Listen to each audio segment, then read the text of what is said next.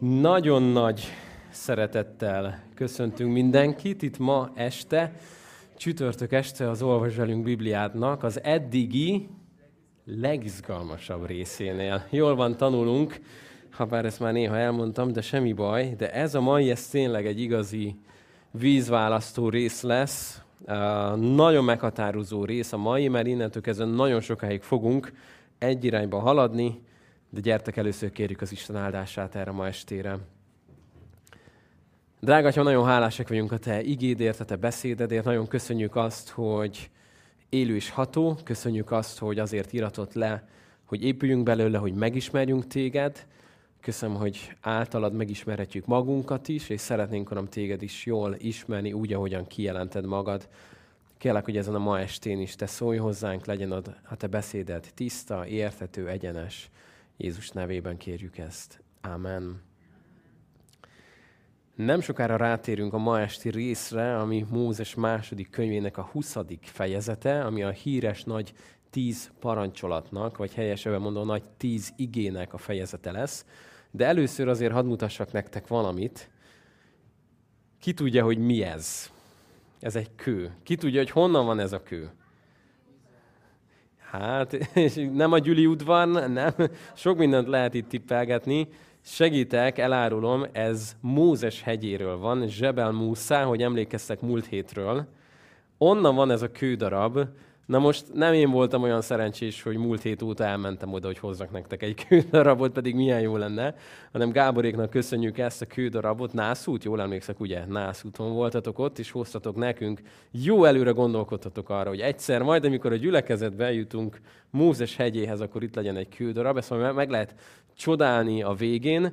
Uh, Hát ezt én most nem adom még vissza, mert csak dobni tudnám is. A kövezést nem szeretnénk ma gyakorolni ebből a, ebből a szempontból, de ez emlékeztet minket, hogy hol járunk.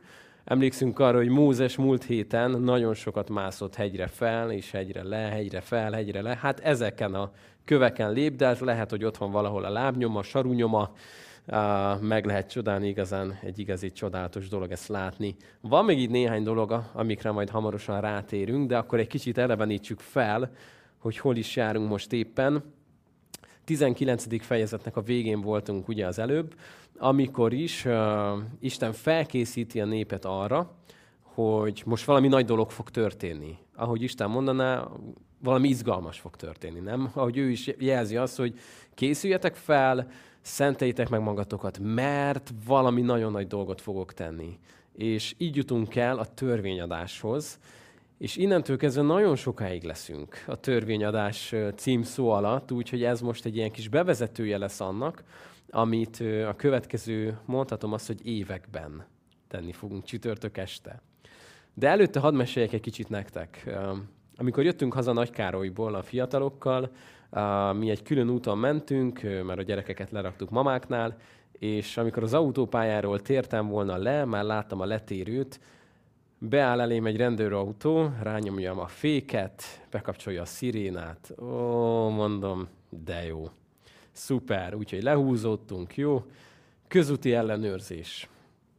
Uh, azt mondták az fiatalok, hogy túl arab fejem van, biztos, hogy feltűntem nekik, vagy nem tudom de az éjszaka közepén közúti ellenőrzés, vám, minden jó. Egy érdekes dolog, amit lehet, hogy már ti is átéltetek sokszor, amikor egy ilyet élsz át, akkor elkezd a szíved dobogni, hogy jaj, mi lesz, mit fog találni. Tehát józan észre tudod, hogy mit fog találni. Semmit, nem? Tehát, hogy nyissam ki a csomagtartót, és nyitom ki, és izgulok, hogy vajon mi van benne? Hát tudom, hogy üres. Tehát tudom, hogy üres, de ugye nincs benne egy holtest. Persze, hogy nincs benne holtest. És akkor nyissam ki alul. És akkor még ott a pótkerék meget, azt a kis dobozt is, nincs benne dohányáru. Nyitom ki, ugye nincs benne dohányáru. De hát elkezdesz izgulni, hát melyikünk, egyikünk se dohányzik, persze, hogy nincs benne, de benned van ez a félsz, amikor találkozol a törvény egyik emberével. Amikor ülsz a vonaton, és hirtelen hallod, hogy jegyeket, bérleteket, vagy lehet ennél sokkal kedvesebb hangszínen, akkor ott a kezedben a jegy, de mégis azért jó, jót vettem, jó helyre vettem, biztos nem fog megbüntetni, leszállítani, stb. Tehát bennünk van egy kicsit ez a félelem, lehet a törvény embereivel, hatalmat gyakorlókkal szemben, Még néha akkor is, amikor tudod, hogy amúgy minden rendben van, nem? Pedig tudjuk, hogy ez azért adatott, nem azért, nem ellenünk vannak, a rendőr nem ellenünk van, az ellenőr nem ellened van, hogyha van jegyed. Pont azért, hogy ez egy normálisan kézben tartott vonatutazás legyen, mindenkinek legyen jegye, ne legyen ezzel visszaélés. Tudod, hogy a rendőr is azért van, hogy szolgál és véd, stb. stb. stb. De mégis bennünk van egy félelem. Na most most meglátjuk, hogy milyen az igazi törvény, amikor bemutatkozik Isten, és elmondja, hogy akkor mi lesz a igen, mi lesz a nem. És nagyon nagy jelentősége van ennek a mai résznek, mert ha Isten nem mondaná el, hogy mi a jó és mi a rossz, akkor ott állnánk, ahol az emberiségnek a nagy része ma van, hogy nekem aztán senki meg nem mondja, hogy mi a jó és mi a rossz, nem? Te így gondolod, én meg úgy gondolom. Minden relatív, ugye? Ez egy nagyon népszerű filozófia, amikor azt mondjuk, hogy minden relatív, de aztán néha rájövünk, hogy nem biztos, hogy minden relatív azért az életben. Vannak abszolút értékek, vannak dolgok, amik abszolút jók, vagy teljesen rosszak. És Istennel kapcsolatban is többféle kinyilatkoztatás van, többféle módon lehet őt megismerni. Van egy jó, és jó, hogyha erre építjük az Isten képünket, az az, amikor Isten kinyilatkoztatja magát. Amikor olvasod az igét, és azt mondja, hogy én az Úr ilyen vagyok. Én az Úr ezt teszem. Én az Úr ezt nem teszem. És ezeket elolvasod, megérted, és ez alapján megismered azt, hogy milyen az Isten valójában. Ez a jó, amikor ez az isteni kinyilatkoztatásra építed az Isten képedet. Van viszont egy másik típus, amikor azt mondom, hogy nincsen kinyilatkoztatás, nincsen kijelentés, van viszont képzelőerő. És ilyenkor szoktak azok a beszélgetések megtörténni, hogy én úgy képzelem el Istent, hogy, és lefestek valamit, hogy én hogyan képzelem el Istent is. Ú, ez nagyon szép, de érdekes. Én meg úgy képzelem el Istent, hogy. Na most ebből nagyon szép beszélgetések ki tudnak kerekedni, csak egy baj van vele, hogy nem biztos, hogy olyan ez Isten, amilyennek én elképzelem. Mert hogy én elképzelem őt valamilyennek, amiről ő elmondja, hogy ő nem olyan, attól, hogy én úgy képzelem el, nem lesz olyan. Képzeld el, hogy mondjuk mi még nem jártunk Mózes hegyén, viszont Gáborék igen, és ők tudják, hogy milyen, ugye? Fotós bizonyítékokat láttam erről, hogy ők ott voltak. És megmászták napfelkeltét, korán, nászúton, kemények vagytok tényleg le a kalappal. Mi elképzeljük, hogy ez milyen lehet, akik nem voltunk ott, és képzeld el, hogy mindegyikünk szabadjára engedi a képzeletét, és elmondod, hogy én úgy képzelem el, hogy az egész hegy gyönyörű, friss, zamatos zöld fűvel van beterítve, ilyen erdők, fenyvesek, vízesések mindenhol, és így mondjuk, hogy jaj, de szép, ez nagyon szép. Ők azt mondják viszont, hogy nem ilyen. De, de én így képzelem el. Ők meg azt mondják, hogy de nem ilyen. szóval Megvan a szerepe a képzeletnek az életünkben, de Istennek kapcsolatban nincsen túl nagy haszna. Mert ő elmondja magáról, hogy ő milyen. Ő elmondja magáról, hogy ő kicsoda, elmondja például azt, hogy milyen nem. Elmondja például, hogy én nem vagyok ember, hogy hazudjak. Én nem vagyok olyan, mint ez, meg az, meg amaz. Én nem vagyok ilyen, viszont ilyen vagyok. És dolgokkal kapcsolatban is elmondja a véleményét. Elmondja dolgokról, hogy ez fehér, ez pedig fekete. És lehet, hogy ma nagy az ember képzelő ereje, hogy mindenkinek legyen egy véleménye, hogy nem olyan egyszerű azért, de hogy is, nem ilyen fehér-fekete a világ. Te ilyennek érzed, én olyannak érzem. De jó visszatérni oda, hogy van egy Isten, aki elmondja, hogy vannak játékszabályok, hogy vannak keretek, vannak határok, és vannak dolgok, amik jók, és vannak dolgok, amik rosszak. Amikor a nép majd nagyon nagy zűlésbe kerül, akkor néha a legszomorúbb mondatok, amiket olvasunk a Bibliában, az lesz, hogy és mindenki azt tette, amit ő maga helyesnek gondol. Na most ez jó, nem? Ez nagyon jó akkor, amikor az emberek azt teszik, amit helyesnek gondolnak, és az valóban helyes. Viszont mi van akkor, hogy valaki olyan dolgot gondol helyesnek, ami teljesen helytelen? És akkor feltesszük a kérdést, hogy na de ki dönti el, hogy mi helyes, és mi helytelen, nem? A törvényadás valami olyasmi lesz, hogy Isten elmondja a játékszabályokat, ami nem jelenti azt, hogy a törvényen keresztül bárki is megigazulhat majd Isten előtt. Ezt nem sokára meglátjuk, ez nagyon fontos lesz. De elmondja, hogy ez hogy néz ki, és amikor nem ezek szerint játszunk, akkor bizony az történik, hogy elromlik a játék. És ezt, szem, ez, ezt látjuk a mai világunkban. De van egy abszolút hatalom, egy tekintély, aki kimondja dolgokról, hogy jó, rossz igaz, hamis. Hogyha ezt megértjük, akkor az egésznek van egy alapja. Ha ez nincs meg, akkor igazából mindenki csinálja, amit akar, ha neked az jó, ha neked az boldogságos, akkor csináld, amíg a többi embert azzal nem bántod, mert igazából minden rugalmas, nem? Hogyha viszont van egy abszolút igazság, akkor ide el kell érkezzünk. Na és ide fogunk eljutni ma a törvényhez. De mielőtt elkezdenénk olvasni a törvényadásnak a szavait, egy igevers, amit megígérek nektek, hogy minden egyes alkalommal, amikor a törvényről fogunk olvasni, el fogunk mondani az elején. Itt évekről beszélek, tehát ezt komolyan gondolom. Az nem más, mint az, amikor Jézustól megkérdezik, hogy Jézus melyik a legnagyobb parancsolat. És Jézus mit mond? Szeresd az Urat, a te Istenedet, ugye? Most leegyszerűsítem mindeneddel, teljes mindeneddel, ugye ismerjük, és szeresd fele barátodat, mint magadat. És Jézus azt mondja, hogy mert ez a törvény, és ezt tanítják a proféták. Ezt azért fogom mindig elmondani, hogy amikor olyan fejezett címeket láttok, hogy a Szent Sátor kellékei, amikor olyat láttok majd, hogy a különböző ital étel áldozatok, amikor a mindenféle furcsa törvényeket fogjuk olvasni, akkor mindig legyen előtted kristálytiszta az, hogy Jézus azt mondta, hogy a törvény és a proféták tanítása abban lehet összefoglalni, hogy szeresd az Urat, a te Istenedet, szeresd a másik embert, mint magadat. Hogyha ezt megértjük, akkor az egész kezd helyreállni. Hogy ezt nem értjük meg, akkor el lehet veszni a törvénynek az útvesztőiben. Na, készen álltok, hogy belecsapjunk az eddigi legizgalmasabb részbe? Jó. Hát akkor vegyük elő a Bibliánkat a 20. fejezetnél. Így kezdődik. Ekkor megszólalt Isten, és ezeket az igéket mondta. Én az Úr vagyok a te Istened, aki kihoztalak Egyiptom földjéről, a szolgaság házából. Ez még nem az első nagy parancsolat, de a zsidók már van, akik ezt számolják egynek, mivel azt mondják, hogy itt már ez egy parancsolat, hogy higgyünk az egy Istenben. Tehát már ez valami. De nézd meg, hogy először Isten bemutatkozik, és azt mondja, hogy én az Úr vagyok, a te Istened. Először magáról beszél, és arról beszél, amit tett a néppel, hogy kihoztalak titeket Egyiptom földjéről, a szolgaság házából. Szóval ez az egész úgy indul, hogy ki vagyok én. Azok az emberek, akik tanulmányozták a történelmet nagyon-nagyon hosszú időn keresztül, tanulmányozták a környező népek történeteit, szerződéseket, mindenféle megállapodásokat, arra hívták fel a figyelmünket, hogy amit itt olvasni fogunk ez a fejezet, ez teljesen olyan, mint egy szerződéskötés, ami a többi népeknél is voltak szerződéskötések. A nyelvezete, a megfogalmazása nagyon hasonlít, és különböző szerződéskötések voltak. Voltak egyenrangú szerződéskötések, amikor két egyenrangú ember vagy királyság kötött egy szerződést, és voltak olyan szerződések, amik alá felé rendelt szerződések voltak, hogy valaki, aki sokkal hatalmasabb, kötött egyfajta szerződést egy alatvalóval. És azt mondták, hogy ez erre hasonlít a megfogalmazásában, hogy van egy Isten, aki elmondja, hogy ki vagyok én. Én vagyok az Úr, a te Istened. Én hoztalak ki téged a szolgaság házából, Egyiptom földjéről. Én vagyok az, aki ezt csináltam veled. És elmondja, hogy majd te ki vagy ebben, de fontos látni, hogy az egész úgy indul, hogy van egy Isten.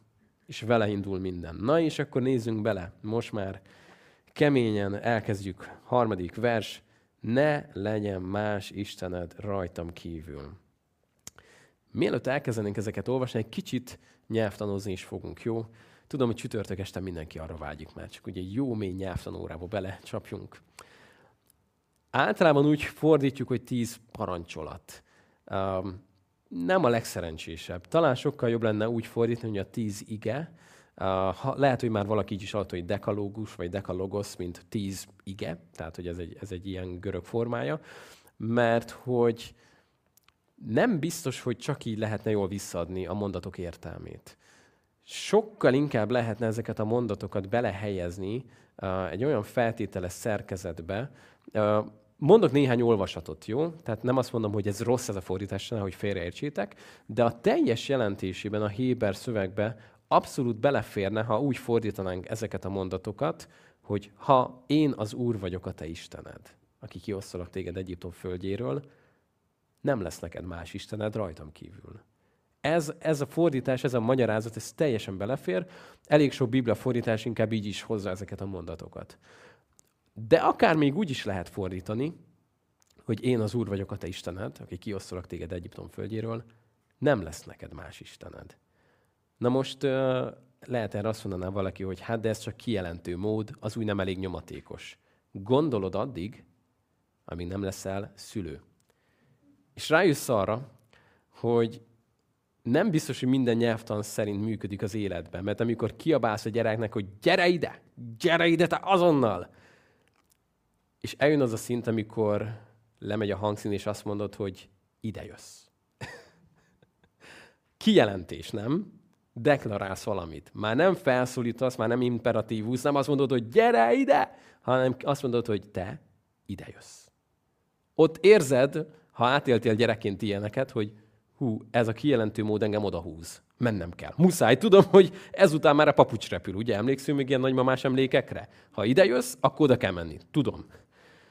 Szóval, amikor ezeket így fordítjuk, az talán azért segít egy kicsit talán jobban megérteni, hogy itt az egész összefüggésben van. Azzal indít az Isten, hogy én az Úr vagyok a te Istened. Innen indul minden. Szóval ez nem egy üres A4-es papír, amire Isten írkálja, hogy mit csinálj, mit ne csinálj, hanem megérted azt, hogy ez egy kapcsolat alapú szerződés. Én az Úr vagyok a te Istened.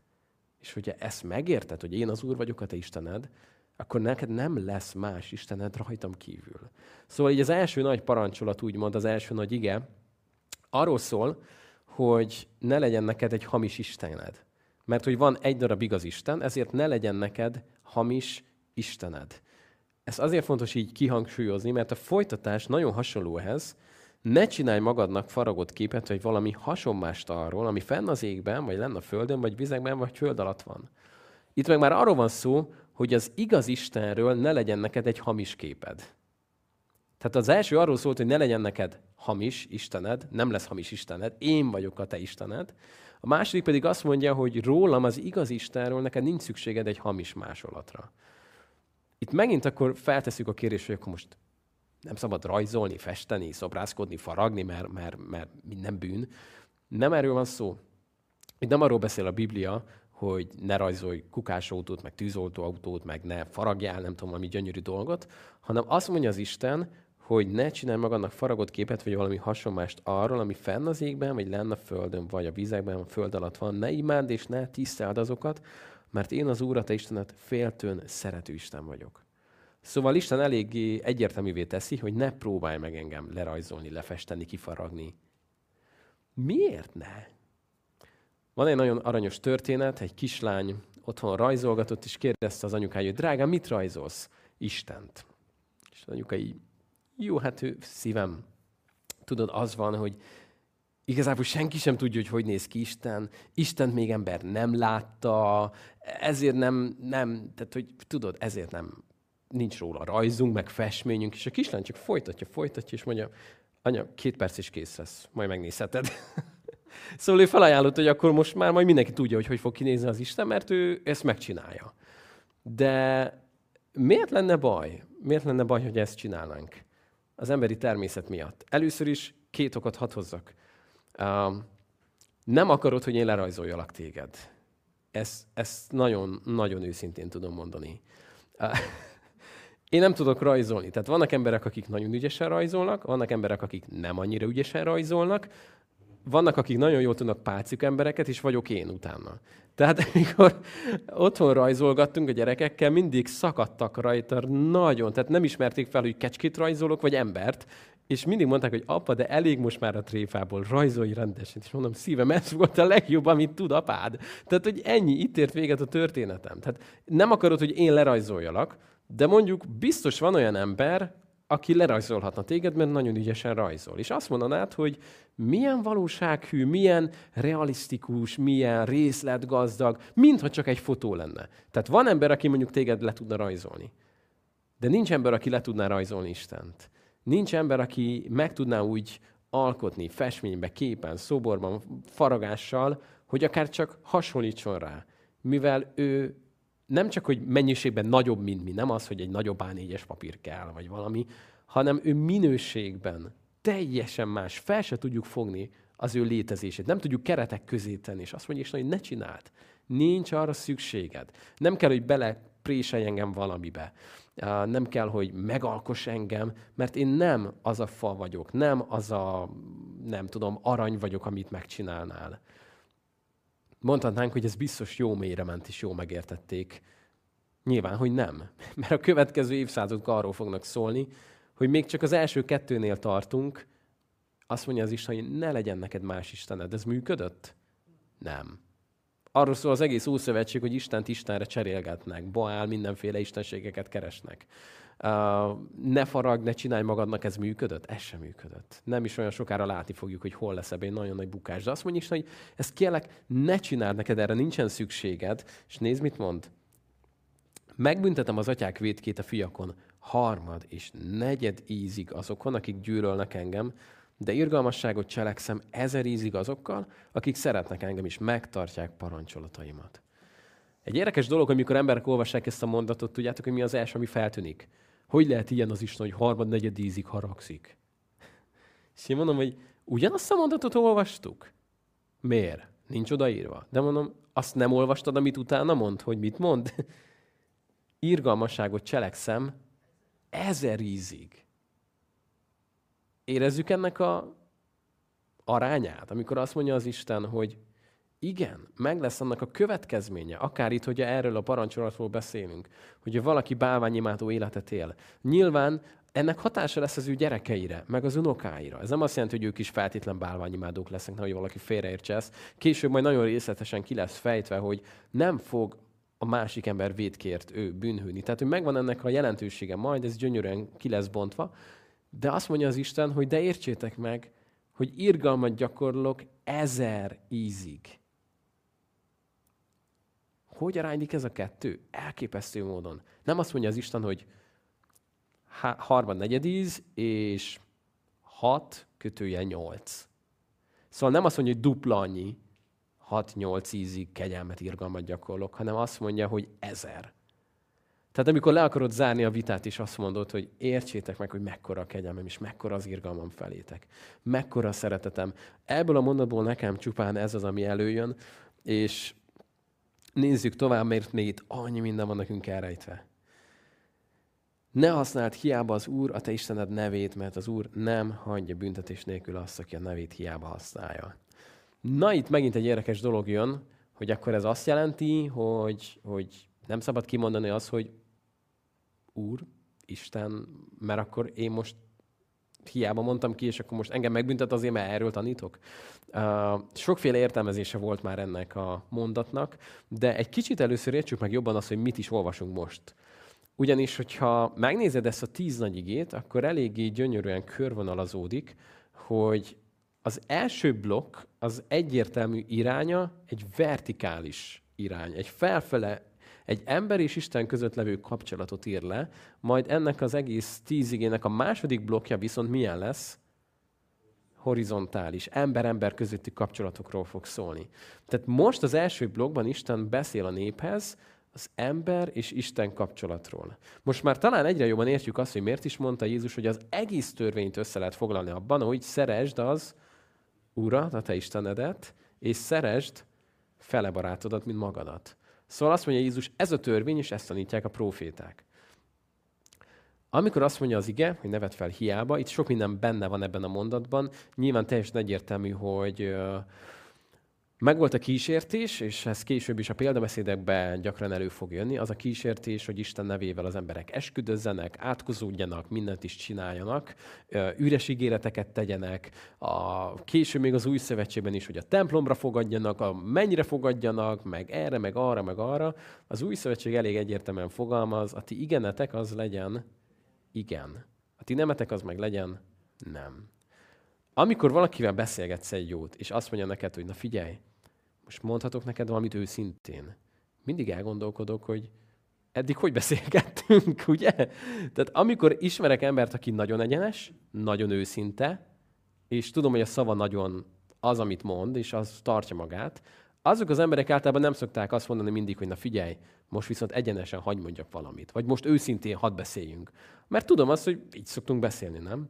Amikor viszont valakinek esküdöznie kell, hogy figyelj, én most megesküszök neked, és akkor itt mindent fel lehet sorakoztatni, az anyámat, meg a macskáját, meg a szomszéd szamarát, mindenre is lehet esküdözni, hogy nyomatékosítsam a beszédemet. Általában erre akkor van szükség, amikor az igenem, azt tudják, hogy ez nem ér egy igent. a nemen pedig nem ér egy nemet. Mert jaj, de hogy is mondasz te mindent. Szóval a Biblia egyértelműen arra irányít minket, hogy figyeljünk oda a beszédünkre. És az legyen igen, az legyen nem, az legyen egyenes, és ne az Isten nevével éljünk vissza, és ebben az egészben már érzünk egy olyan fajta tiszteletet az Isten iránt, ami mondjuk az, hogy nem ártana, ha majd kicsit újabb, nagyobb teret kapna az, a, ebben a világban. Ugyanis egy olyan korban élünk, ahol ki, ki lehet azt mondani, hogy már semmi sem szent. És most nem egy ilyen, nem tudom, sírunk együtt, milyen gonosz a mai világ estet tartunk, de azért azt látni kell, hogy ha megnézel akár egy idézőjebetett ártalmatlan vígjátékot, akkor azt látjuk, hogy nincsen olyan téma, amit már ne lehetne kifigurázni. Nincsen olyan téma, amiből ne lehetne viccet csinálni. És uh, itt most nem azt mondom, hogy jaj, aki nevet, az gonosz, meg stb., hogy félreértsétek, de, de az Isten azért itt egy kicsit aláhúzza, hogy, hogy azért van annak jelentősége, hogy én ki vagyok. Én vagyok az Úr, és ne felejtsük el, emlékeztek múlt hétről, hogy éppen amúgy mit élt át a nép, hogy remeg a hegy, meg leszáll az Úrnak a dicsősége, villám, minden is, és, és nagyon-nagyon-nagyon lenyűgözi őket, ámulatba ejti, sőt meg is ijednek az Istennek a fenségétől, szentségétől, hatalmától. Sajnos azért egy kis spoilert hadd mondjak, ezt hamar ki fogja heverni a nép. És nem sokára már nem fogják olyan komolyan menni Istennek a szavait, meg nem fognak annyira rettegni úgymond tőle, hanem simán elmennek majd a másik irányba, ha ők úgy gondolják. De jó azért, amikor van egyfajta tisztelet az életünkben az Isten felé. A magyar szó, amit használunk, az Isten félelem, ez fontos, hogy jól értsük. Az Isten félelem az nem azt jelenti, hogy rettegek az Istentől, és nem merek a közelébe kerülni, mert jaj, jaj, mit fog tenni az Isten, meg szerete, vagy nem szeret. Tehát nem, a, nem egy rossz Istenképen alapul az Isten félelem, hanem sokkal inkább egy tiszteleten. Azon, hogy embertől nem félek, mert az Isten tisztelem. Ezért nem emberektől félek már, nem emberek véleménye határoz meg, hanem az Isten félelmem, ami nem egy rettegés, nem egy remegés az Istentől, de bármennyire is közel vagyok hozzá, emlékszünk erre a, a megfogalmazásra, hogy intim kapcsolat az emésztő tűz Istenével. Ő attól még mindig az az Isten, aki megalkotott minket is. A, neki az egész univerzum annyi, mint egy arasz, mondja az ige. Szóval jó ezt szem előtt tartani, hogy ő, ő nem lett kisebb, ő nem lett, nem tudom, összenyomva, ő még mindig az az Isten. Na és akkor most belejövünk egy jó kis témába.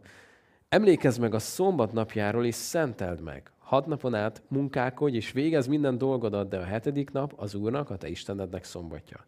Semmi dolgot ne tégy azon, se te magad, se a fiaid, se a leányod, se a szolgát, se szolgáló leányod, se az állatot, se a jövevény, aki kapuidon belül tartózkodik. Mert hat nap alatt teremtette az Úr az eget és a földet, és a tengert is, mindent, ami azokban van, a hetedik napon pedig megnyugodott, azért megáldott és megszentelt az Úr a szombat napját. Ez még az utolsó olyan mondat, ami ember és Isten közötti kapcsolatról beszél, a szombatnak a megszentelése. Na most itt megint egy kicsit értsük meg ezt az egészet. Szóval van egy nép, amelyik miből jön éppen? Mi volt Egyiptomban? Rabszolga és számukra ez egy ilyen felfoghatatlan, még mindig nem hiszem el, hogy komolyan gondolja az Isten, hogy nem azért hozott ki minket, hogy halára dolgoztasson minket, mert hogy ő még nagyobb piramisokat akar.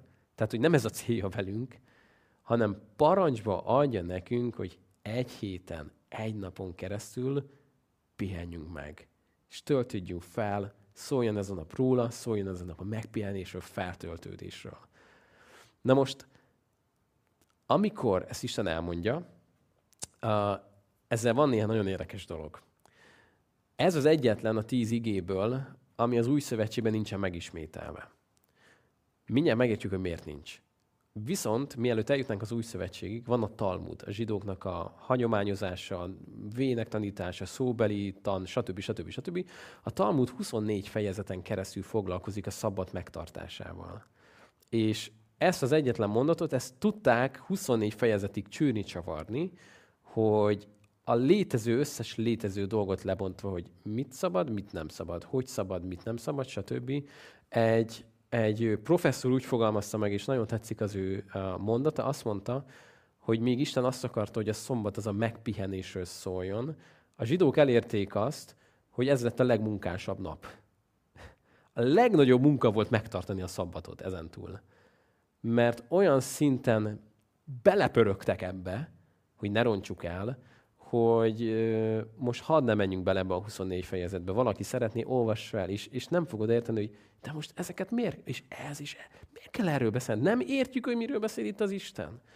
Amikor Jézus itt volt a Földön, pontosan ezért mondta el a zsidóknak, hogy meg kellene érteni, hogy nem az ember van a szombatért, hanem a szombat van az emberért. Hozok nektek egy sokkoló statisztikát. Készüljetek fel, mert amikor én ezt olvastam, engem ez, ez kicsinált. Edison, amikor megalkotta az izzót, az megváltoztatta a világunkat. Uh, nyilván elindított egy rakás fejlesztés, meg kísérletezést utána, amik megint megváltoztatták a világunkat, de amiért megváltoztatta a világot, az maga a tény, hogy innentől kezdve mi nem vagyunk a naphoz kötve. Ezért, hogyha sötét van kint, de én felkapcsolom a lámpát, akkor hát én még tudok dolgozni, nem? Mert ott a világos. Na most, jön a sokkoló szám. Edison előtt tudjátok, hogy mennyit aludt egy átlagos ember? 11 óra volt az átlagos alvási ideje az embereknek. 11 óra. Minden egyes nap. 11 óra. Olvastam egy 1958-as vagy 65-ös kutatást arról is ilyen tudósok ültek össze, azon tanakodtak, hogy a legmodernebb most ugye fejlesztéseink, a mindenféle mosógép, meg vasaló, meg ezek annyira megkönnyítik az ember életét, a gépesítések, a mezőgazdaságban. Azt mondták, nem mertek messzebb jósolni, csak 1985-ig, hogy ők azt látják, hogy ennek egyetlen eredménye az lesz, hogy 1985-re az embereknek nem lesz, nem is lehet több munka órájuk egy héten a 21 óránál. És azt mondták, hogy 1985-ben a legnagyobb problémánk a túl sok szabadidő lesz. Most ez egy félperces néma csönd, hogy ezt megemészszük, jó? Szóval hihetetlen mennyiségű gép dolgozik azért, hogy nekünk sokkal több időnk legyen, és azóta mi sokkal több minden csenkés. 11 óra helyett. Hát nem tudom, mi a mai szám, de talán aki 7 órát alszik, az büszke lehet magára, hogy én figyelek az alvásomra, nem? Mert ismerek jócskán embereket, akik ők 5 órával el vannak, bőven el van. Na most gondolj bele, hogy ez a mai felpörgött életmód vajon jót tesz az embernek. Szóval azt mondja az Isten, hogy legyen egy nap, amikor feltöltődsz, amikor megpihensz, amikor nem végzed a munkádat, ami nem arról szól, hogy még több munkát beleraksz ebbe a napba, hogy pihenj, hanem pont arról szól, hogy megpihensz. És ígértem, hogy visszatérünk arra, hogy miért van az, hogy az új szövetség ezt nem ismétli meg. Lapozunk egy kicsit oda, a zsidókhoz írt levélhez, hagyjuk itt az újunkat, vagy bármi egyéb könyvjelzőnket, és a zsidók négyhez ellapozunk. A zsidókhoz írt levél negyedik fejezet, kilencedik versétől hadd olvassam. Zsidók 4.9. Ez szerint még hátra van a szombati nyugalom Isten népe számára. Mert aki bement az ő nyugalmába, az maga is megnyugodott cselekedeteitől, mint Isten is a magáitól. Igyekezzünk tehát bemenni abba a nyugalomba, nehogy valaki az engedetlenség hasonló példájaként elessék. Szóval egy fontos fejezet, ez a negyedik fejezet, most nem fogjuk az egészet átolvasni, de az egész fejezetnek a témája az, hogy Isten az ő népének a nyugalma, amiben bemehet a nép. Amikor megérti azt, amikor bemegyek, és megnyugszok a cselekedeteimtől amikor megértem, hogy mi a kegyelem, amikor megértem azt, hogy belépek az Istennek a nyugalmába, és nem azért, aki akarja, nem azért, aki fut, hanem a könyörülő Isten. Amikor megértem azt, hogy nem az általam véghez vitt igaz cselekedetekért, hanem az ő írgalmából üdvözített minket. És amikor ezt megértem, akkor megnyugszol.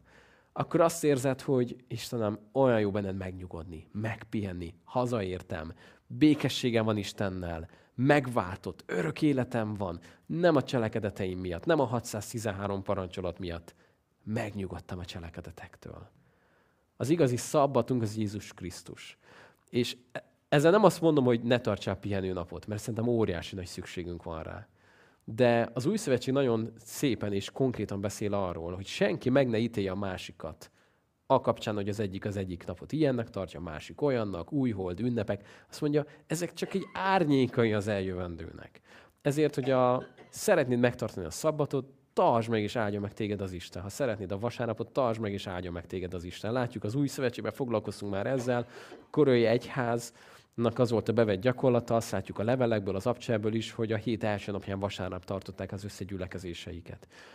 A közel-keleten pénteken tartják. De hadd utaljak vissza arra, hogy valahogy ez úgy működik jól, amikor tiszteled az Istent vasárnap, meg tisztelet hétfőn, meg kedden, meg szerdán, meg csütörtökön, pénteken és szombaton is kezdődik az egész újra előről. Szóval ez egy héttől hét napig tartó ciklus. Látjuk azt, és talán pont a mai kiégés korszakban látjuk, hogy milyen nagy szükségünk van arra, hogy legyen egy nap, amikor az ember megáll. Amikor azt mondjuk, hogy Uram, most feltöltődünk, veled töltünk időt, ott vagyunk a családban, örülünk egymásnak, lelassítunk. Volt egy történet, egy, talán egy európai utazó ment ki valamelyik afrikai országban, nem emlékszek pontosan már rá, de annyi volt a lényege, hogy nagyon-nagyon hajtotta a, a embereket, akiket ott felfogadott, hogy vigyék a bőröngyeit, és azok, mikor megálltak, mikor már túl sokat mentek, és ő mondta, hogy ne álljunk még, meg még menjünk, ő még sokkal tovább akar már eljutni, akkor mondták neki, hogy nem, szó se lehet róla. Hát de miért nem? Ő megfizeti, többet ad? Nem. Hát de miért állnak meg? És azt mondták, hogy meg kell várjuk, hogy a lelkünk utolérje minket. Kihajtottuk magunkat is. Most mi megállunk pihenni, és holnap megyünk csak tovább, mert érezzük azt, hogy lehagytuk a lelkünket valahol hátul. Túl, túlfeszítettük magunkat. De most nem tudom, hogy a tiéd hol van. Értsd jól ezt a példát, de hogy, hogy ott van veled, és, és érzed azt, hogy megvan az az idő, mikor megállsz, megpihensz, és úgy, úgy élvezed az Istennel az életed, vagy, vagy hónapokra mögötted van valahol le maradva. Szóval megvan ennek a jelentősége, de jó, hogy látod az új szövetség szempontjából, hogy Isten népének a nyugalma az Jézus Krisztusban jött el. És ez az, amikor megpihensz a nyugalmadba, és a fáradozásoktól, a cselekedetektől megnyugszol. Na és akkor most menjünk át minden szülő valaha legkedvesebb mondataira a Bibliából. Tisztelt atyádat és anyádat, hogy hosszú ideig élj azon a földön, melyet az Úr, a te Istened ad neked. Na, szóval jönnek az ember-ember közötti kapcsolatok, és döbbenetes, hogy ez az első. Döbbenetes, hogy hamarabb jön, mint az, hogy ne ölj. Gondolj bele. Hamarabb jön ez a mondat a tíz igében, mint az mondjuk, hogy ne lopj. Szóval Isten elég komolyan gondolhatja, és ennek lehet, hogy van néhány oka. Például az, hogy később majd beszél ugye a feleségek kapcsán, meg a szomszéd, meg stb. ne kívánt. Uh, nem biztos, hogy mindenkinek van, vagy lesz felesége, vagy szomszédja, de biztos, hogy mindenkinek van szüleje. Valahogy úgy érkezünk ebbe a világba, hogy kell hozzá egy apa, meg kell hozzá egy anya. És belépünk ebbe a világba, ez mindegyikünknek van, és lehet, hogy nem egyforma az, hogy mennyire ismerhetjük őket, valaki lehet, hogy elveszített őket fiatalon, de hogy így lépünk be a világba. És azt mondja itt, hogy tiszteld anyád, atyádat és anyádat, hogy hosszú ideig élj azon a földön, melyet az Úr, Istened ad neked. Ez az első parancsolat, mely az ígéret fűződik, ugye? Nyolcszor van ez megismételve a teljes Bibliádban, és most meg lehet kapaszkodni, mert a nyolcból hatszor az új szövetségben van ez megírva. Isten nagyon komolyan gondolja ezt, szóval ez nem egy ilyen ószövetségi elavult ósdi dolog, hogy jaj, ez a szülőtisztelet, igen, ez ó, a mózesi törvény. Nem, Isten elég konkrétan elmondja az új szövetségben hatszor nekünk azt, hogy ezt nagyon komolyan gondolja, hogy tiszteljük őket. Ez nem azt jelenti nyilván, hogy mindenben egyet kell érteni, nem azt jelenti, hogy egy, nem tudom, madzaggal, egy köldögzsinórral oda kell legyünk kötve egész életünkben hozzájuk. Megvan annak az egészséges szerep, hogy elhagyja a férfi apját, anyját, ragaszkodik feleségéhez, de azt mondja, hogy tiszteld apádat és anyádat, hogy hosszú ideig élj azon a földön. Aztán jönnek az egyszerűbb mondatok, ne ölj. Ez megint egy kicsit talán szerencsésebb lenne ezt a mondatot úgy fordítanunk, ami az eredeti szónak a jelentése, hogy ne gyilkolj. Ugyanis az ölés és a gyilkosság kicsit különböző a magyar nyelvben is. Amikor uh, Isten majd nem csak, hogy felhatalmazza a népet, hanem megparancsolja a népnek, hogy meg kell öljenek valakiket, akár egy, egy népnek a elzüllött részét, amikor arra volt éppen majd példa, vagy akár amikor mondjuk halálbüntetés súlya mellett valakit ki kellett végezni, akkor érezzük, hogy itt különbség van, mint a között, amit itt parancsol, hogy ne tedd soha, az az a gyilkosság, amikor valaki személyes indítatásból felmegy a pumpa, ezt csinálta velem, megbántott, oda megyek és legyilkolom. Tehát azt mondja, hogy ezt ne csináld. Ezt ne csináld. És ez egy olyan dolog, ami, amit Isten nagyon sokszor, nagyon tisztán el fog mondani a népnek, hogy azért ne csináld, mert nézd meg azt, hogy mi ez az egész. Az élet. Honnan van az élet? Én adtam az életet. Ne vedd el mástól azt, amit én neki adtam. Én adtam neki ezt az életet. Ne vedd el tőle. És itt megint az az érdekes, hogy nagyon bonyolult és kényes téma lenne most kimondani, hogy akkor mi van a halálbüntetéssel, Róma 13-ban, ugye most akkor Istentől adatott kard a kezükben. Szóval sok minden kérdés ez, ez felvet, de itt mondjuk azt, hogy talán sokkal boldogabban alszunk, ha abban maradunk, hogy itt, amit olvasunk, ez leginkább a szándékos, tudatos, személyes sérelmekből elkövetett gyilkosságról van szó, amire azt mondja Isten, hogy ne, ilyet te nem, nem fogsz tenni. Ez nem. Én vagyok az Úr, a te Istened. Nem fogsz ilyet tenni. És itt megint csak hatúzom egy kicsit alá, azt a jelenséget, azt a szűrőt, amivel nagyon-nagyon-nagyon sokszor fogunk találkozni a következő hosszú hónapokban, ez az, hogy szándékos, tudatos. A törvényekben majd látni fogjuk a, a nagyon erőteljes választóvonalat a között, hogy valaki véletlenül ölt esetleg meg valakit, véletlen, nem figyelt oda, vagy úgy történt valami, vagy pedig szándékosan tette. És látni fogod, hogy az egyiknél van lehetőség, áldozat bemutása, stb., viszont van az, amikor azt mondja, nincs. Szóval az Istennek nagyon fontos, hogy ami történik, mi volt ott a szívben. Mi a szándék, mi az, ami mögötte van. És azt mondja, hogy ezt, ezt ne tedd, az Istentől van ez az élet. Nagyon a következő, ne paráználkodj. Ebbe a szóba aztán minden belefér, ami a férj és feleség szövetségén kívül történik, hűtlenség, megcsalás, házasságon kívüli kapcsolatok, házasságon előtti kapcsolatok, tényleg ez minden, ami a parázaságba belefér, és itt azért jó megérteni néhány egyszerű dolgot. Megérteni azt, hogy soha nem volt baj a szexualitással. Ki találta fel a szexualitást? Isten. És ezt néha, mintha a mai világ elfelejtené. Még azt gondolná, hogy Isten valami, nem tudom, ilyen nagyon furcsa módon áll ehhez hozzá, hogy jaj, miért is van ilyen, mert hogy a keresztények ezt biztos ú, tiltják, meg stb. Nem, Isten találta ki.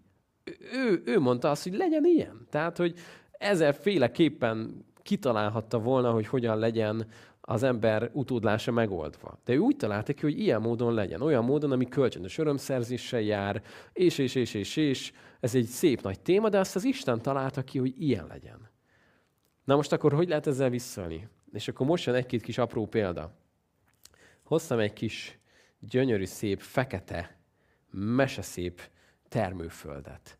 Ez annyira szép, ugye, amikor amikor kinézel a virágos kertbe, és látod, ahogy ez a gyönyörű, ez az igazi szép fekete föld, ugye, megvan szépen öntözve, fel van gerebjézve, nőnek ki belőle a virágok.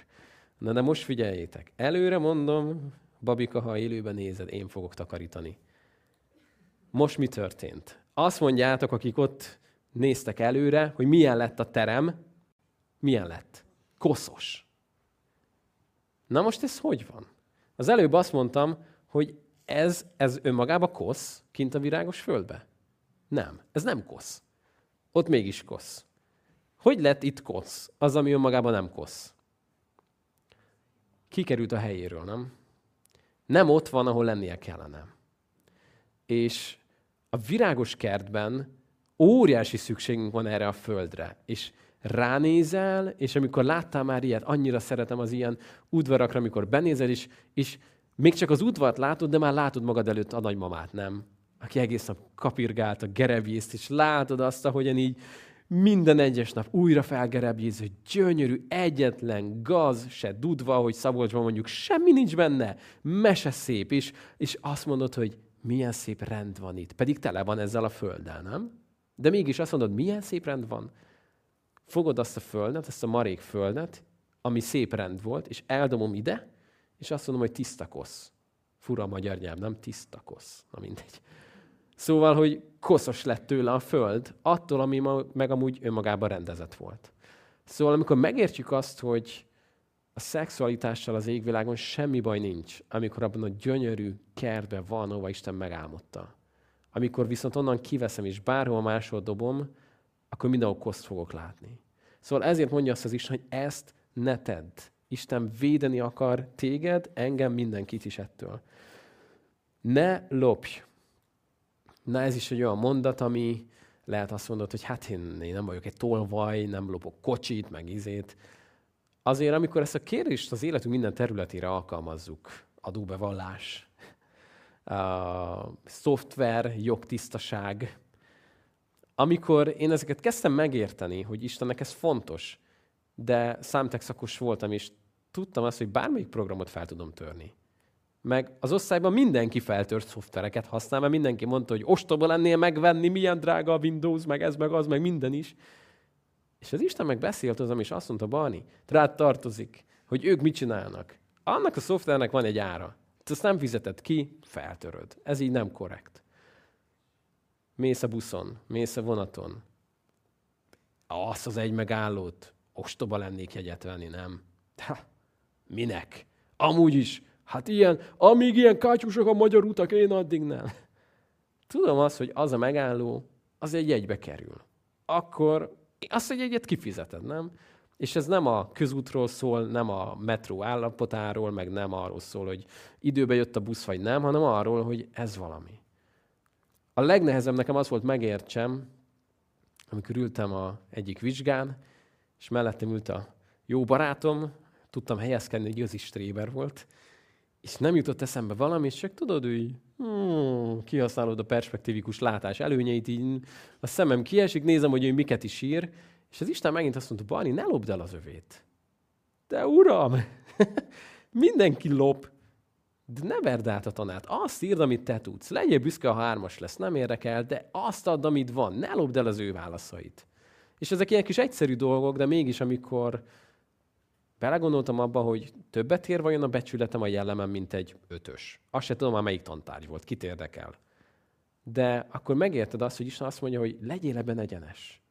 És megint megérted azt, hogy azt mondja Jézus, hogy úgy szeresd a másik embert, mint magadat. Amikor azt mondja Jézus, hogy amit szeretnétek, hogy veletek tegyenek, ti is azt tegyétek a másikkal. Ennyire egyszerűen fogja fel Jézus, nem? Azt mondja, hogy ha például te szoftvert fejlesztenél, és ebből szeretnél megélni, ebből szeretnéd etetni a családodat, és te lennél a tervező, a fejlesztő, aki ebbe beleraktad az idődet, akkor azt szeretnéd, hogy az emberek kifizessék azt a pénzt érte, vagy azt szeretnéd, hogy a nagyon okos számtek szakosok mind feltörjék, és büszkélkedjenek, hogy milyen kis egyszerű volt. Azt szeretnéd emberként, nem, hogy ennek van egy ára, én ebbe beletettem magam, akkor fizessék ki. Na most akkor, hogyha megfordítom ezt, igazából azt mondja itt Jézus, a törvénynek az emberi részét többe lehet, össze lehet abba foglalni, hogy szeresd a másik embert, mint magadat. Szóval, hogyha enyém lenne a BKV, én azt szeretném, hogy az emberek megfizessék a jegyet, és nem licceljenek, ugye? Szóval, amikor Jézus azt mondja, amit szeretnétek, hogy veletek tegyenek, ti is azt tegyétek a másikkal. Egyszerű mondatok, de mégis a vége fele rájunk, mert ő nem is olyan egyszerűek. Ne tanúskodj hamisan fele barátod ellen. Megint, amit mond Jézus. Amit szeretnétek, hogy veletek tegyenek. Szeretnéd, hogy valaki hamisan tanúskodjon ellened? Nyilván, hogy nem. Azt mondja az Isten, ne csinálj ilyet. Példabeszédekben ez majd gyakran visszajön, hogy az Isten elmondja, hogy utálatos szememben a hazug nyelv utálatos az, amikor valaki rágalmazza a fele barátját. Szóval itt megint ember és ember közötti kapcsolatot látunk, de itt jön az igazi nehéz, az utolsó, ne kívánt fele barátot házát, ne kívánt fele barátot feleségét, se szolgáját, se szolgálólányát, se ökrét, se szamarát, és semmit, ami az övé. Ez az egyetlen parancsolat, ami mibe más, mint az összes többi. Aha, az összes többi nagyon látványos volt, mert cselekedet volt. Ne öld meg, ne gyilkold, ugye, ne lopd el, stb. stb. Itt meg arról szól, hogy ne kívánt. Hát azt kilátja, nem? Hát azt kilátja. Azt látják, ha ellopom, azt is látják, ha meggyilkolom. Azt a kutya se látja, ha kívánom, nem? Na de figyelj, mit mond az Isten? Ne kívánt. Egy érdekes dolog, nemrég sokat foglalkozunk ezzel vasárnapokon is, hogy nem fogod ellopni anélkül, hogy először ne kívántad volna meg. Nem fogsz vele paráználkodni, ha először nem kívántad volna meg. Szóval ez egy kulcs a befejezésnél, hogy azt mondja hogy ne kívánd, a szívedre figyelj oda. De itt megint van egy érdekes dolog, amit jó megértenünk, hogy Isten a szívre helyezi a hangsúlyt.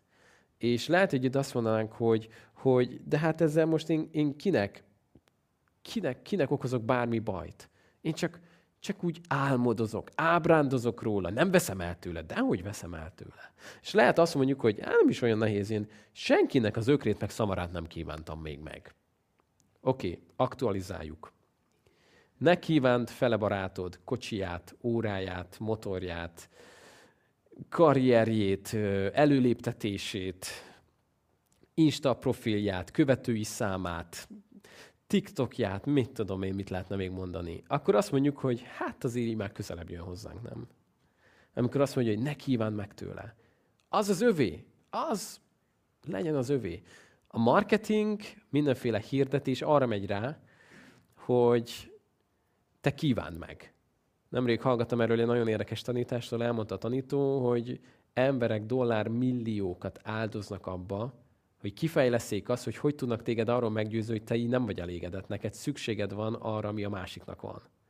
Mert nézd, hogy ő milyen boldogan mosolyog. Azért, mert neki van az, ami neked még nincs. Úgyhogy kívánd meg, és vedd meg most. Az Isten pedig azt mondja, hogy ne kívánd. Nincs neked arra feltétlen szükséged. Emlékszünk arra, hogy mennyi dolga van egy átlagos embernek ma? 300 ezer. Nem tudom, hogy valaki megszámolt-e otthon. Az még, aki számol, lehet még azért nem jött ma, mert még mindig azt számolja, hogy mennyie van. De hogy amikor azt gondoljuk, hogy nekünk még kell valami, amit kívánnak a másiktól, azt mondja az Isten, hogy ne kívánd ezt tőle. És uh, itt megint hagyjuk itt egy kicsit az újunkat, és ugorjunk el a Róma héthez, mert itt egy nagyon fontos dolgot fogunk megérteni Pálapostolnak az utazásából. Róma 7.7, amikor is azt mondja Pál, hogy ő farizeusként a törvénynek egy nagy részét meg tudta tartani. Nem gyilkolt, nem paráználkodott, tisztelte az anyját, apját, stb. Ezek mind működtek neki, na de figyelj, Róma 7.7. Mit mondjunk tehát? A törvény bűn Semmiképpen. Hisz a bűnt is csak törvény által ismertem meg, mert a kívánságról sem tudtam volna, ha a törvény nem mondaná, ne kívánd. De a bűn kihasználva az alkalmat, a parancsolat által mindenféle kívánságot ébresztett bennem, mert a törvény nélkül halott a bűn. Azt mondja tehát Pál, hogy neki, amikor erről olvasott a kívánságról, akkor ez egy változást hozott az életébe egy pillanat.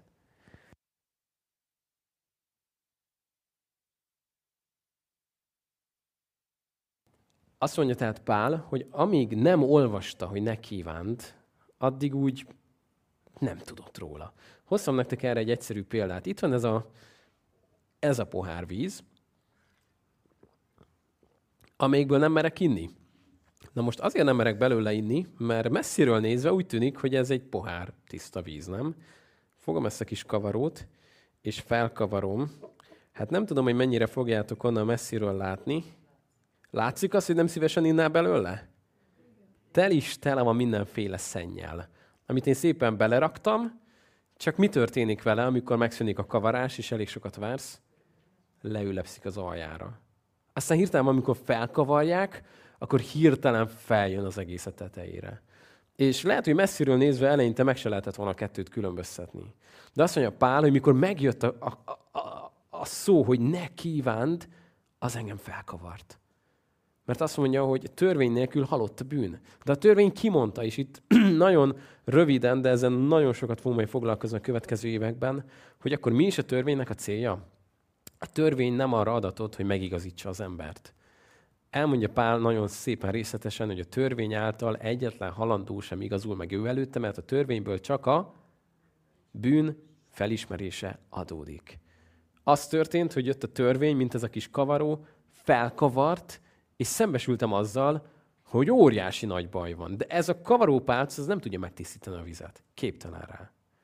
Nekünk szükségünk volt másra. Arra volt szükség, hogy az élő víznek a folyamai kimossanak minket, és újjá tegyenek. Egy újjá születésre van szükség. A törvény erre képtelen. És amikor ezt megértjük, akkor elkezdjük már egy másik szemmel olvasni a törvényt. Hogy a törvény egy pedagógus, ami elvezet minket Jézushoz. Egy nyíl, amelyik rámutat minket arra, hogy nem tudod megoldani, nem vagy alkalmas, nem vagy elég jó, de megmutatom neked, hogy ki.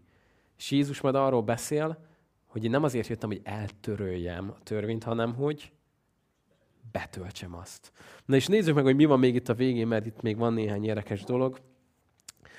Az egész nép pedig látta a mennydörgést, a villámlást és a kürt zengést, a hegy füstölgését. Amikor látta ezt a nép, megrémült és hátrébb húzódott. Azt mondták Mózesnek, te beszélj velünk, és mi hallgatunk rád, de Isten ne beszéljen velünk, mert akkor meghalunk. Mózes erre azt mondta a népnek, ne féljetek, mert azért jött Isten, hogy próbára tegyen titeket, hogy őt féljétek és ne védkezzetek. A nép tehát távol állt, Mózes pedig közelebb ment a felhőhöz, melyben Isten volt. Ekkor azt mondta az Úr Mózesnek, így szól Izrael fiainak, ti magatok láttátok, hogy a mennyből szóltam hozzátok. Ne készítsetek mellette még ezüst isteneket, és ne csináljatok magatoknak aranyisteneket. Földből készíts nekem oltárt. Azon áldoz égő és hála áldozatodat, juhaidat, ökreidet. Minden helyre elmegyek hozzád, és megáldalak, ahol azt akarom, hogy megemlékezzetek nevemről. Ha pedig kövekből csinálsz nekem oltárt, ne építsd azt faragott kőből, mert amint rávetett faragóvasadat, megfertőzteted. Lépcsőn sem menj föl az oltáromhoz, hogy ki ne látszon a szemérmed. Lehet, hogy benned is most az a kérdés jön fel, hogy mi? Micsoda? Ez most hogy jön ide? Lezárásként hadd mondjam el, hogy hogy jön ez ide. Szerintem egy művészet, ahogy Isten egybe rakta ezt a fejezetet. Elmondja a tíz igét, azzal indít, hogy én vagyok az Úr, a Isten, aki kiosztalak téged, én vagyok az Úr, és ha én vagyok az Úr, nem lesz más Isten, de stb. stb. stb. stb. És elmondja egészen odaig, hogy ne kívánd. Nagyon jól tudja az Isten, hogy ez a népnek fog sikerülni? Nem. Nagyon jól tudja azt, látja az emberiség életútját, látja azt, hogy képtelenek leszünk erre. Vagy talán nem akarjuk, ez lehet egy jó megfogalmazás megtartani. És ekkor már itt, a tíz ige adásánál az Isten elkezd beszélni arról, hogy amikor oltárt építesz majd. Miért kell oltárt építeni? Áldozni. Miért lesz szükség áldozásra? Két ok, azt mondja, égő és hála áldozat. Miért kell égő áldozat? Miért kell kifoljon majd állatok vére? A bűn miatt. Szóval Isten elmondja, hogy itt van egy csomag, de elmondom nektek, amit majd a zsidókhoz írt levél úgy mond, hogy a törvény szerint majdnem mindent vérrel tisztítanak meg, és vér kiontása nélkül nincs bűnbocsánat. És már itt, mielőtt még a nép bármit elrontott volna, elmondja az, hogy kell majd oltár. És amit elmond, az nagyon érdekes, hogy ez az oltár ne legyen egy cicomás oltár. Ha Izraelben éltél volna ezekben a napokban, években és a következő évszázadokban, onnan tudtad volna megkülönböztetni, hogy egy oltárt Istenek emeltek, vagy Baálnak, vagy a többi istenségeknek, hogy mennyire volt díszes, kifaragva, mindenféle, nem tudom, totem, meg minden beletéve. Borzasztóan. Annyira egyszerűek voltak, mert nem az oltár volt a lényeg, hanem ami ott történt. És ezzel most nem azt mondom, hogy ha van egy épület, ami nagyon szép, és nem tudom, ki van dolgozva, az rossz lenne. De az Isten, mintha elmondaná, hogy nem az lesz a lényeg, nem az épület, nem a katedrális, nem a freskók, nem a minták. Én ott vagyok. Ha ketten vagy hárman együtt vagytok az én nememben, én ott vagyok. És már itt az oltárról beszél, hogy erre szükség lesz. És egészen addig bikák és bakok vére fog folyni, míg el nem jutunk oda, amikor azt mondja a zsidókhoz írt levél, hogy Jézus viszont egyetlen áldozatával örökre tökéletesítette a megszentelteket. Amire képtelen volt a törvény, képtelen volt, mert nem tudott bikák és bakok vére megtisztítani a lelki ismeretünket. Azt mondja, ezt tette meg Jézus a kereszten. Szóval ez a történet, a törvény, az oltárok, ez nagyon-nagyon sokáig velünk lesz, de látnunk kell ezt az új szövetség szemüvegéből már. Visszanézünk el, és megértjük azt, hogy ez mind előkészíti az utat arra, hogy eljön majd az, aki betölti a törvényt, és aki feláldozza magát ezen az oltáron. és nem egy díszes, nem egy gyönyörűen faragott, egy egyszerűen összetákolt szálkás keresztre megy fel. És ott lesz minden helyreállítva. Hát én már alig várom a következő fejezetet. Mert hogy még izgalmasabb, igen, már mindenki tudja rajtam kívül, az nagyon jó lesz. De itt most megállunk, és uh, szeretnélek arra bátorítani, hogy uh, most következik majd az a része az Ószövetségnek, ahol rengeteg, rengeteg Biblia olvasónak a holteste nyugszik. Rengetegnek. Mert elkezded olvasni a következő fejezet címe, külső dolgokról való törvények. Hú-hú, lapozzunk, ugye? De hogyha kitartasz, és hogyha vállalod azt, hogy nézzünk ennek a mélyre, hogy miről beszél itt Isten, akkor olyan drága kincseket fogsz találni, amikért megéri bányászni. És azt mondja az Isten, hogy ha úgy keresed, mint az ezüstöt, mint az aranyat, akkor megérted, hogy mi az Istennek a félelme. Szóval gyertek, adjunk most ezért hálát, hogy megérthettük azt, hogy a törvény az előre mutat Krisztushoz, előre készíti az utat, hogy a törvény felkavar minket, mint ezt a vizet, ami látod, már kezd leülepedni, de még mindig nem az igazi. A törvény felkavar, szembesít minket azzal, hogy baj van a szívünkkel, baj van a cselekedeteinkkel. De a törvényen túl Jézus a megoldás, aki, aki betölti ezt, és aki magára veszi azt, amit ez az oltár, amiről itt beszél az Isten, előkészíti majd a terepet neki. Gyertek, köszönjük ezt meg. Atyám, én annyira hálás vagyok azért, hogy a te kezedben vagyunk. Annyira köszönöm neked azt, hogy, hogy Jézus betöltötte a törvényt. Én annyira köszönöm, hogy nem eltörölte, hanem tökéletesen betöltötte. És köszönöm azt, hogy, hogy annyira tisztán elmondod nekünk, hogy csak szeressünk téged mindenünkkel, és szeressük a másik embert, mint magunkat.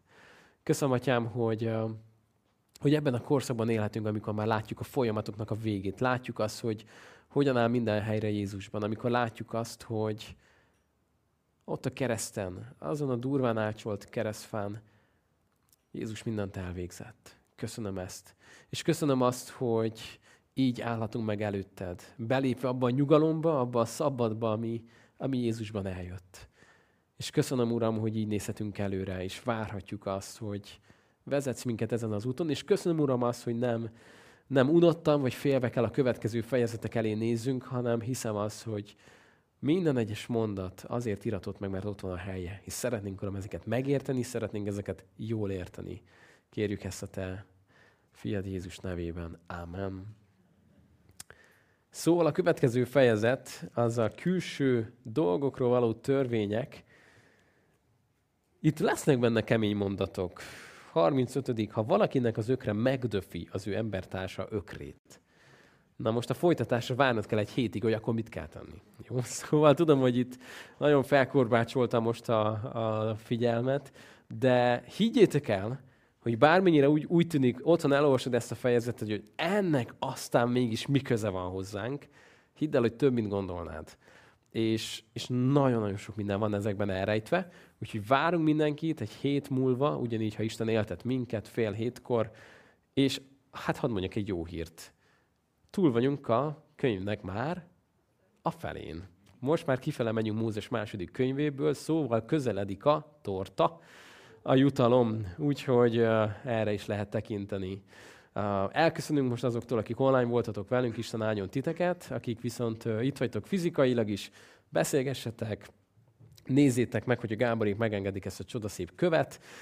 Ne lépjetek bele a kozba, amit itt csináltam elő, légy szíves, de nyugodtan maradjatok, használjátok ki jól az időt. Isten áldjon mindenkit. Szia! Örülünk, hogy itt voltál online alkalmunkon. Bízunk benne, és hiszük, hogy Isten hozzád is szólt. Ő már azelőtt tudta, hogy szólni akar hozzád, hogy ma felkeltél volna. Neki csodálatos terve van az életeddel. Ha éppen problémáid vannak, vagy nehézségekben vagy, ugyanakkor lehet, hogy épp az ellenkezőjét éled meg, és Isten csodálatos dolgokat tesz az életedben, szeretnénk rólad hallani, akár a nehézségekről, akár az örömeidről, vele együtt örülni, vagy éppen imádkozni érted. Írd nekünk erre az e-mail címre, amit itt látsz a képernyőn, és vissza fogunk neked jelezni. Ha itt laksz a közelben, a PCL vonzás körzetében, vagy elérhető távolságban lakunk, vagyunk hozzád, akkor gyere el hozzánk, mert nagyon szívesen megismernénk téged. Hogyha távolabb élsz, és nem tudsz eljönni hozzánk, akkor pedig szívesen segítünk neked találni egy olyan gyülekezetet, ahol tudsz olyan emberekkel beszélgetni, akik szintén Isten családjához tartoznak. Engedd meg, hogy segíthessünk neked. Legyen rajtad Isten áldása!